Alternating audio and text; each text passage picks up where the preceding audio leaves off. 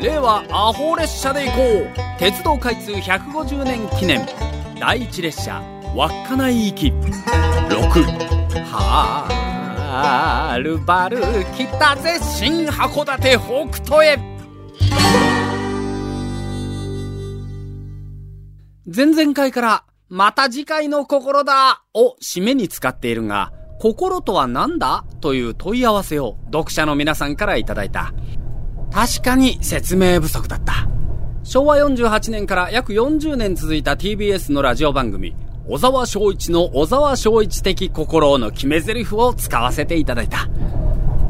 この番組は平日の夕刻、俳優小沢昭一が一人語りで中年サラリーマンの悲哀を面白おかしく講演したもの。小学生だった私は毎回ラジオにかじりつくように聞いていた。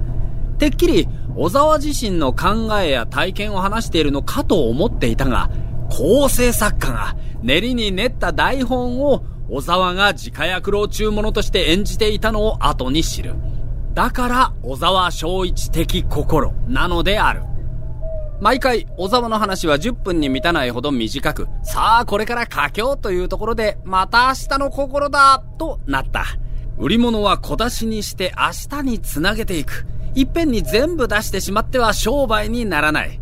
人生は小沢昭一的心に教えてもらった。もし今就職面接があり、内田百軒に次いで2番目に尊敬する人は？と聞かれたら迷わず、小沢昭一ですと答えるはずだ。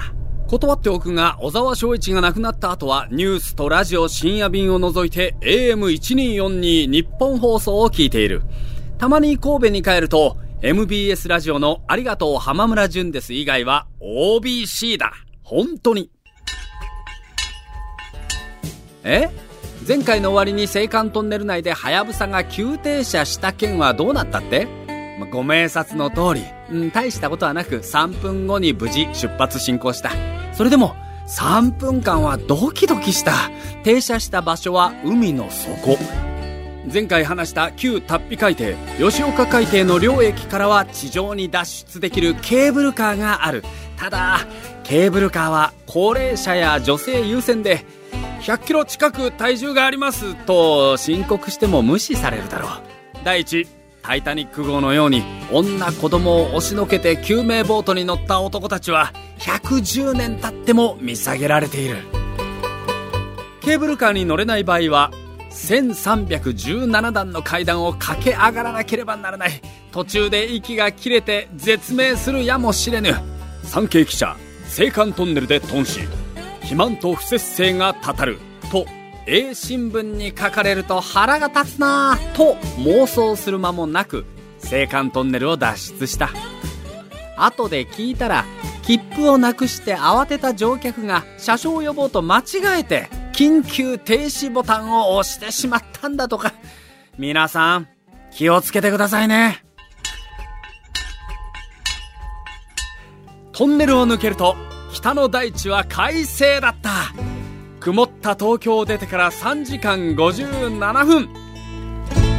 はるばる来たぜ函館。あいや新函館北斗へ。この続きはまた次回の心だ。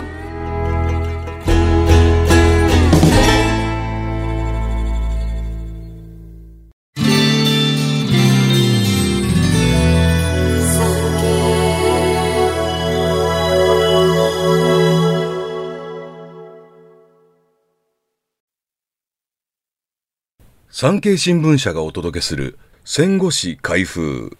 最後までお聞きいただきありがとうございます。番組をフォローすると最新エピソードが自動でダウンロードされるので外出の際にはデータ容量を気にせず楽しめます。番組右上のフォローボタンからぜひフォローをお願いします。また、Apple Podcast では高評価とレビューをお待ちしております。ぜひ皆様のご感想をお聞かせください。